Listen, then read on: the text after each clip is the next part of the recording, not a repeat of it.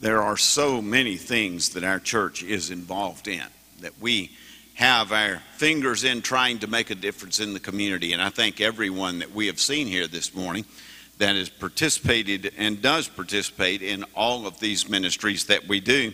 Uh, I and when Tina Lee was speaking, I, I was about, about, to laugh as she was going along because I don't recall Tina coming to me to say, "What do you think of doing a, a, a ministry, a, a new Bible study?" She came and said, "We're starting a Bible study. What do you think we need to do with it?" That's the way that we like to see things happen around here. Is that people find something that they have a passion about, and it gives that passion becomes contagious throughout the church as we go forward with that, trying to do the best ministry that we know how. Mission outreach has always been a hallmark of our church since this church was founded in a White House on Penn Street. It had it began with a mission outreach and it has been that way ever since. That's probably why our church has not only been involved in so many missions, but it's also why we have inspired some unique missions that happen within our world. For instance, our church is part of an ecumenical ministry called Hearts and Hammers. It's a ministry that builds ramps to make them accessible for people who are disabled, and it also does some repair work for people who need their homes repaired but can't afford it. This ministry now includes Baptist, Methodist, Presbyterians, and Episcopal churches. It's a ministry that was founded by our church and became successful, and those churches got in touch with us to see if they could join in our program at first, and then they started their own ministries as well.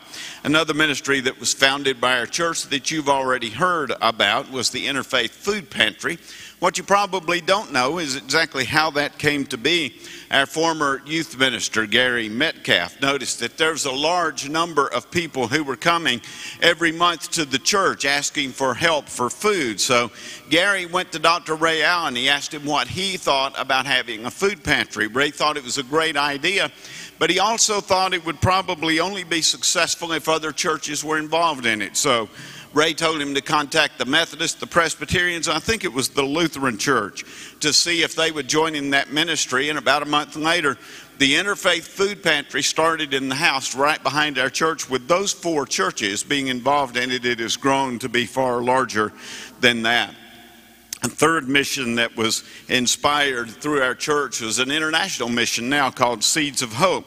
Dr. Ray Allen had been invited to go with a group of Virginia Baptists on a mission trip to Eastern Europe. They had heard that hunger was rampant in the former communist nation of Bulgaria.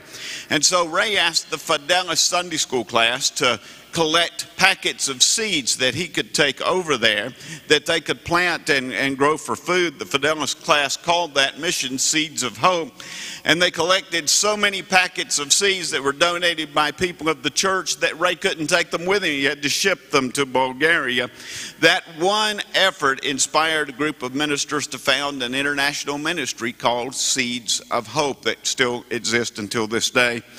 One other interesting fact about that trip was that they were also going to the Czech Republic on that trip. The Czech Republic was considering having a, a, unified national church there. Dr. Allen and the Virginia Baptist leaders managed to get an appointment with the newly elected president of that republic. Ray and those ministers took a copy of the Constitution of Virginia with him, and those ministers convinced the Czech president to include the freedom of religion in their Constitution, and their Constitution is largely modeled after the Constitution of Virginia. The last story of inspiration that I want to highlight is our India mission because it's a very similar story to Seeds of Hope. Dr. Allen wrote a, a, short book back in the 1980s called How to Be a Christian Happy and Successful. Dr. Kunjaban Chacko was the head of the India Baptist Convention at that time, and somebody gave him a copy of Ray's book. A few weeks later, Dr. Chacko got in touch with Ray and asked him about coming to India and speaking on his more progressive view of the Christian faith. Ray was flattered that he had asked, but Ray told him no because he thought we had more than enough missions that we were involved in at the time. if you have never met Dr. Chacko, he does not take the word no very well. And so he continued to get in touch with Ray over and over. He sent letters, he made phone calls. Ray finally agreed to go to Kottayam, India, and see exactly what they were doing and what they could be involved in. That one trip grew into 17 mission trips, four orphanages, a prison ministry. We've planted over 20 churches there, and we helped found the India Baptist Theological Seminary in Kottayam. The library of that seminary is now named after Ray and Ann Allen. And in my second year here, we raised enough money to build an entire wing of that seminary. That seminary now is the strongest Christian seminary in India and is one of the few that educates both male and female ministers from almost any Christian group in that country who wants to come and attend. One other ministry that we have been involved in over the years is Rise Against Hunger. We've packed meals for that program, and our youth just finished packing some meals for that program about a month ago. One of the individuals that works with that program is a young woman named Sheila Rust. And Sheila found her calling to missions right here in Blacksburg Baptist Church when she was a student at Virginia Tech. She sang in our university chorale. She went on several mission trips with us. And she had that deep calling to missions. When she graduated, she went into secular work, but she could never get away from that call to missions. And so she had been applied and became an employee and a, and a hard worker with Rise Against Hunger, which is one of the strongest hunger missions that you will find in our country. Missions is truly a hallmark of our church because serving is a hallmark of our church. That's why we've invited Melanie Harrell to be our featured speaker today. Melanie is the principal at Price's Fork Elementary School here in Blacksburg. She has dedicated her life to working not just with children, but she has a particular interest in at risk children and is focused on them ever since I have known her. We are honored to have her with us today, and we look forward to the message that she is going to bring us. Let's pray together as we get to this point of our service. Lord Jesus, we ask your blessings as we gather here. We ask your blessings upon all that we are doing. We ask your blessings upon Melanie as she comes to bring our message. We ask you, O oh Lord, to let your spirit be upon us as we gather here to help us to know that we are the ones that you are calling to serve. Let our hearts and our minds be open to that call, that it might change us from the inside out, and that we might be willing to become involved in making a difference in the world that we live in. For it's in your name we offer our prayer. Amen. Good morning. Um, thank you all for having me here today. Um, I just want to say I'm really honored to be back here at the church on Main. Um, this church holds a very special place in my heart. It was the reason my husband and I moved here 14 years ago. It's been a part it's been a journey, um, a part of my journey of faith and calling, and I'm lucky to get to stand up here today and share about the work that I get to do um, and how this church plays a role in that work. And I'm also later on going to take some time to challenge you about how you can get involved in God's kingdom work also. But I want to start by telling you a little bit about my story and my calling. I am a Kentucky native. I grew up in a small rural town in western Kentucky, and I never thought I wanted to be a teacher. There are no teachers in my family, and if I'm going to be really honest, I wanted to do a job that made a little bit more income. Mm-hmm. Um, but I was grateful, I am grateful to a high school teacher of mine who saw something in me. And I was at that point um, in my high school career when everybody kept asking you, What are you going to do when you grow up? And I just really did not know. I just knew I wanted to do something that made a lot of money. And she said, Well, hey, you know, have you ever thought about elementary teacher? I think you'd be really good at it. And I kind of laughed it off, but out of respect to her, she said, Hey, why don't you go shadow an elementary teacher for a day? So I went, um, sat in a classroom, worked with some students in a classroom that day, and I walked out of that school knowing what I was supposed to do. So, moving a few years later, I graduated um, from the University of Kentucky with my elementary education degree. And as I was going through college during um, those summers, I spent my time working at a youth Christian camp called Passport. Um, this camp's pretty significant in my journey because it allowed me to meet my husband now of almost 16 years and to realize my next step in my teacher calling. During my um, second summer working at this camp, um, I got the privilege of working in a low income housing development with a local YMCA running a summer camp program for elementary students. I was in charge of leading youth groups each week to come work with those students through games and crafts. Um, and this experience was definitely out of my comfort zone. Um, I had no idea what I was doing. I was a young Caucasian girl working to build relationships with kids and families that did not look like me and did not come from my same middle class background. I was in a little over my head. But I showed up four days a week for eight weeks and was just available.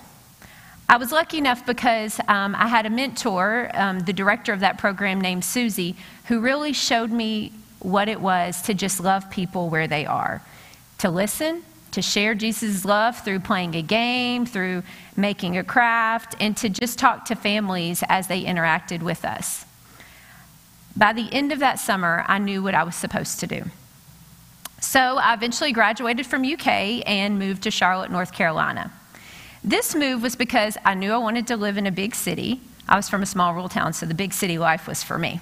And I knew I wanted to serve in a low income urban area from my time working that summer camp. My very first job was at a school with about 98% free and reduced lunch. And if you don't know what that means, it basically means 90% of our students were living below or near the poverty line. This job was hard, and again, I did not know what I was doing. But I knew God was with me and that I had a purpose. And my purpose was, again, to show up, be available, teach, love my students and their families, even on the hard, messy days. And there were a lot of hard, messy days. It was very difficult. There were a lot of bumps along the way, and I kept seeking God and seeking guidance from colleagues and praying for the strength to keep showing up. I spent three years at that school, and it grew me up in ways I didn't even realize. I saw the injustices with our, within our education system and the poverty that surrounded families in a system that was very difficult to break out of. After that third year, I moved to Richmond because I got married to my husband, Greg, and he was finishing seminary there. I spent another two years teaching in Richmond City schools, seeking out those high need schools where a lot of teachers didn't want to go. God had given me a gift, and I was going to use it. At the end of that second year, Greg and I had been discerning um, what was next. He was graduating from seminary and looking for jobs, and he was applying to a lot of places. He shared with me one afternoon that he'd applied to this church in Blacksburg, Virginia. First of all, I didn't even know where Blacksburg was because I'm not from Virginia. And second of all, he said it was in Southwest Virginia. And I was like, hmm, that, that sounds a little rural to me. And um, he, he came and he met with Tommy and he got to meet some members in this church. And he came back and he was like, I think you need to come back with me. And I didn't want to come because this was not where I felt like I was supposed to be. But once I got here and met the wonderful people in this church, I knew that God was calling us here too. So we transitioned here the summer of that year, but I could not let go of my calling to teach in an urban area, and this is not an urban area. So I ended up commuting daily to Roanoke to fulfill my passion of working in an urban setting and working at a high needs school. But in my own ignorance, I believed that there was no place like that here in Blacksburg or Montgomery County. And clearly, I was wrong. While working in Roanoke, I began um, my administrative and supervision degree and continued working for six more years there. During that first time, we had our first child, Oliver, who some of you um, remember we, when he was born. Um, and I knew I didn't want to miss out on time with him. So I began applying for positions here in Montgomery County. Um, and I got my first um, assistant principal job working out at Auburn Elementary. That was a very different setting for me. It was unlike anything I had experienced in my 11 years prior to that. But I learned a lot about being an administrator and was figuring out how to be an educator in that type of environment. Greg, at that time, also had felt the call to begin pastoring his own congregation. And God called us to Fairlawn Baptist Church, um, where we are still, where Greg is still serving currently. And we had to say goodbye to this wonderful church. Um, during the time there, we had our second child, Davis, who is almost seven. Um, and we were just sorting through life changes. Myself having a new job, Greg beginning his ministry as the lead pastor when a curveball came. I was asked to move to Price's Fork along with another principal to make some changes because they had some academic concerns and needed to add two administrators to that building. I didn't know anything about the school except that it was on the outskirts of Blacksburg. When I moved over to Price's Fork, I learned a little bit more about the community. It's about 60% um, of students who live, um, who are on free and reduced lunch, who live below or near the poverty line. It was a changing population, and they were calling us over to begin shifting and making some change. I did not want to go. I was not happy about it. If you were friends or knew me at that time, I really, really struggled. Um, I was struggling to change a school in academic warning, raise two young boys, support Greg in a new role, and do my job well, and work in a division that was unlike anything, again, that I had experienced. It was too much. My focus and my calling were scrambled a lot by my fear, by my insecurity, and by thinking, I don't know how I'm going to do this. But I'm standing here um, almost six years later, sharing with you that we serve a God that moves and carries us even in our fear, anxiety, and frustrations, and when we really don't know what to do. We have done some great work in Price's Fork over the past six years, educating students, meeting the needs of our families, being advocates for those who don't have a voice. And I can't wait to see the work that we're going to continue to keep accomplishing. But being an educator is a calling for me. It's my life's work, whether in the classroom, supporting students, supporting teachers, meeting with families, running the ins and outs of daily school life. My work and my faith intersect daily. God, through every step, has equipped me to do the work that I get to do, but I cannot do this work alone, and it takes all of us. At Price's Fork, we have impoverished, impoverished issues at our back door. We are a school serving 460 students ranging from three years old to 11 year olds. We are a unique school serving a very diverse student body. We serve students from housing developments, brand new developments down Merrimac Road and Price's Fork, to our Adams Mark and Oak Forest Trailer Park communities, from McCoy and in between. We have a growing population of Latino students who are English language learners, mainly speaking Spanish in the home. We have a lot of challenges. Challenges coming off COVID. Um, it's affected us all differently, but it has really affected our students. When our students came back to us, they were isolated, they had lacked opportunities to socialize, and as a staff, we noticed these huge academic gaps. Our teachers have had a great privilege and a great growth opportunity to work towards helping our students catch up and to begin feel confident as, as people. But our biggest challenge is figuring out how to support the whole child. Children in all socioeconomic backgrounds have had trauma to some degree due to family dynamics, some due to the ongoing effects post COVID or ongoing stresses for those who live in poverty, parents not having a lot of time to spend with their children because they're working two jobs or they have multiple people that they're caring for. And we found that most families want the best for their children, but they don't always have the resources or the time. I've spent a lot of my time working with local counseling agencies and my own school counselors to connect families to mental health support. I have somehow landed myself in the role of a parent coach, providing ongoing support to parents because people are struggling. We are a staff learning how to support our students and families emotionally while trying to support their academic needs. But we, again, can't do it alone. This is why our community partners are so important. And those videos up here just like spoke to my heart because I'm like, wow, the amazing things that this church is a part of is it just makes my heart full because I see the needs every day and the fact that people here are partnering with us to meet those needs. It's like God's work at its best. See, children can't learn when they're hungry. They can't thrive when they're stressed about food or when it's cold and it was too expensive the night before to turn on their heat. Children can't learn when they're feeling self conscious because their clothes and their shoes don't fit anymore because they've outgrown them, or they've lost their jacket and it's really cold when they get on the bus or they're waiting at the bus stop. Food and other resources have been, have been provided to us by our community partners, and it really goes a long way for our kids. We have a resource in a food closet in our school that helps teachers get snacks to feed students throughout the day and clothes when that weather's changing and none of their clothes seem to fit. Our NRVCS counseling partners fill bags of food from the food closet and take to some of our families in need. At Thanksgiving, we supply we work with community partners to supply food.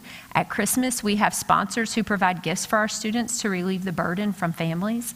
We bought heaters with donated gift cards to our families who cannot afford to heat their entire trailer, so they move everybody into the center of the trailer with mattresses and have heaters just to keep warm for the winter. St. Michael's Lutheran Church provides snack bags each Friday, as you all have supported through Micah's Backpack, clothes in the fall and the spring for students in need, and daily snacks for our classrooms so they don't, so teachers don't have to carry that burden. And the great thing that you got to see today is that we have tutors right here in this church who tutor our students in, our, in the Learning and Love trailer located in our Adams Mark community. They are a huge asset to our students working with the majority of our English language learners population, a lot of their families can't help them because of that language bar- barrier. And so our tutors are a fantastic resource for our students and those families. An example is earlier this year, we had two of our students tragically lose a parent. And we were able to connect with Gina and Reed and wrap support around that family. Martha Ann will email or call me when there are concerns with specific students, and our tutors are able to give us insight um, on things that we would have never had the knowledge of knowing and how to better support because they're there working in the, our students' environment. As a school, we have been able to partner um, with this wonderful congregation to hold a back to school cookout at the trailer to help get kids registered for school. And we would not have been able to do that without their generosity of the space and helping us fund that cookout. And during those times, it's not just about registering students for school. I get to connect, and my staff gets to connect with families in a way that we can't when they come into the schoolhouse doors. We are in their environment, and they feel comfortable to share and talk to us, and it continues to allow us the opportunity to build those relationships. The Rotary Club um, built us a Gaga pit, and if you don't know what it is, it's pretty cool. Um, it's a game for large groups of children, and this addition was very beneficial and intentional. It was helping our students connect and socialize and move because this game doesn't take a lot of skill. And we noticed that our students would go out to recess and they just didn't know what to do. And this asset has been a unifying experience for our students. So kids can come out and play and connect together. Kiwanis has supported our preschool program through books and snacks and other necessities, along with helping deliver those Micah's backpack snacks to our school each week. So, we as staff at Price's Fork are so grateful for our community partners, especially our tutors who serve our students and families. And I could have never imagined that seven years ago I would get to be here talking about how the members of this congregation, who I worshiped and served alongside, would be partnering with our families at a job that I get to do every day. And I say that I get to do because it is a privilege to get to do the work that we do. It's amazing to see how God has allowed those relationships to intersect with our daily work. And I would like to say to our Learning and Love partners, we are blessed by your generosity and willingness to keep showing up for our students, and we hope to continue that partnership in years to come. But what I know, and servants in this room know, is that serving has multiple layers. There are times when we need to jump in and help immediately. Someone needs food immediately, or it's maybe helping families connect because their electricity has been shut off and we need to help them with community resources. Sometimes it's providing individuals information on how to access resources, such as the Christmas store or social service benefits or the food pantry. It's walking with them to help build their capacity to improve their lives by providing that support. It takes a lot of patience, a lot of time, and a lot of do overs. I've sat with broken mothers asking me to take their children into my home because they just can't get their feet on the ground. I've listened to parents share their cries because their child is struggling and they don't know where to go or what resources to access. Sometimes people just need to be heard, and just showing up and listening is sometimes all they need, but they need people to show up and to listen. It's about building relationships. There are no one and dones here. This is all about walking with people, but it takes time. And as you walk with people, you begin to build that trust with them. And then you know how to begin to help them. But I want to challenge you today, not just with these stories, but I want to challenge you with a few reminders from Scripture and provide you with some questions to challenge yourself about what more could you be doing for the kingdom of God. Matthew 20, 28 states, Just as the Son of Man did not come to be served, but to serve, and to give his life as a ransom for many. See, this verse is coming off Jesus' challenges to his disciples because they're arguing about who was going to be at the right and the left in Jesus' kingdom of heaven. And what Jesus was trying to get at with the brothers was that in his kingdom, it wasn't about status or being served. It was all about the privilege to serve, to be a servant of Christ. See, God's given us all gifts, unique talents, some of us knowledge, influence, hospitality, the gift of listening. We all have something to offer. And service is one of the biggest honors we can do for our fellow neighbors. But see, if we're real honest, most of us would rather be served than to serve. A pastor once said, We would rather feel special than ordinary, important than insignificant. And because sometimes we feel that way, we miss the opportunities to serve. We miss that opportunity to bring peace and love, emotional, spiritual healing, because we are consumed with our own agendas instead of looking for ways to help others. It's a constant fight that we have to have with ourselves, including me. Because the world keeps telling me it's about me, it's about taking care of my needs, it's about my priorities. But see, we have a better story. We serve a God who proclaims that those who live in his kingdom that their focus will be on making people's lives better. That the people who belong to his kingdom will be known by the love that they show to others. We serve a God who sent Jesus Christ to serve us. And because we've received this grace, we are now empowered to serve in the same way that Christ served us, making people's lives better, not burdensome, not difficult.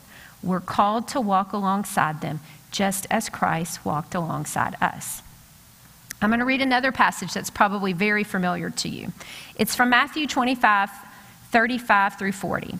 For I was hungry, and you gave me food. I was thirsty, and you gave me drink. I was a stranger, and you welcomed me. I was naked, and you clothed me. I was sick, and you visited me. I was in prison, and you came to me. And the righteous will answer him, saying, Lord, when did we see you hungry and feed you, thirsty and give you drink? And when did we see you as a stranger and welcome you, or naked and clothe you? And when did we see you sick or in prison and visit you? And the king will answer them, Truly, I say to you, as you did it to one of the least of these, my brothers, you did it to me. So, what does it mean to love one another in this way? Jesus is calling us to care for our neighbor, the one across from us at work, the family who's struggling, the addict who can't break that addiction, the family who does not make good choices and is always on the verge of eviction. The hungry child or the difficult child who is struggling because their dad is spending time away incarcerated. Who is that neighbor for you? Where can your calling, your gifts, and the community and world's needs meet? Where do you have influence or access that others don't? Who can you advocate for that doesn't have a voice? We are the body of Christ. We are the very presence of Christ in this world. And we have so much opportunity to be the kingdom of God here on earth. But as I recently heard Andy Stanley say in a sermon, and it kind of, it got me. He said, Most Christ followers just show up and consume. That's really hard, y'all. But it's also true. We should be the church out in the world, going beyond these sanctuary walls to love and serve the Lord by serving his people. The early church in Acts was a complete example of this by being the hands and feet of Christ. They did not exist for themselves, but for the benefit and betterment of all the community and the people in their neighborhood. Abundant life was to be shared and extended. And I'm going to say that again. Abundant life was to be shared and extended. So let us not be just consumers anymore who show up on Sunday, get the word, and come back again and do it the next Sunday. Let us open our eyes, praying and asking God, where can I serve? Where can I be the love to my community? I want to challenge you. You're needed more than ever before. We need more Christ followers stepping up to get involved locally than globally. There's too much at stake for us to just be consumers anymore. We got to be active participants in our faith, people who proclaim with our actions the good news of Christ. People who know that when we walk in a room, God is with them, and although we may not be certain what to do, because I have shown up many times not certain what to do, that God is faithful and will walk through it with us because we are there. So I know what you're thinking. They, that, that's great, Melanie. That sounds really good. I'm just really busy. Oh, I get it. I am really busy too. See, it's not that you have the time, you have to make the time. In my position, it's not eight to five job. Sometimes it's taking work home because that mom just needed me to listen and help her make some calls. Sometimes it's about putting that activity I really want to do on the back burner because I need to support someone and be available. Being an active participant in our faith means there are times we are going to sacrifice our energy, our time, our money, our resources. But if this means relieving the burdens of others, even if it's for a short moment or season, isn't that what it's all about? Bringing the grace and love that has been poured out from Christ in us and in turn sharing that with others is what we're called to do. So, how do you get involved? This church, it is clear, is on a mission for God, and I love it. I love seeing all the opportunities to serve. There are people here who do show up weekly in a tutoring trailer to hang out with youth, to hang out with students, hand out food at the food pantry, provide meals of hope, volunteer at To Our House, and it goes on and on as you saw today. So I'm going to ask again how will you get involved? I'm going to close with the two verses that Mike shared earlier from Philippians 2 3 through 4. Do nothing out of selfish ambition or empty conceit, but in humility regard others as better than yourselves. Let each of you look not to your own interests, but to the interests of others. So, how will you get involved? Let us pray. Lord, thank you for the challenging word that pushes us all to look past ourselves and ask where and how you are calling us to serve your kingdom.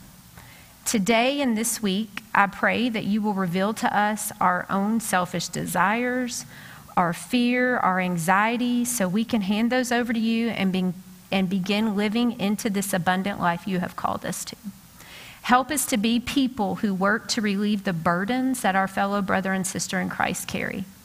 Open our eyes to the needs around us and stir our hearts to be the hands and feet of Christ in this community, this state, and into this world. Amen.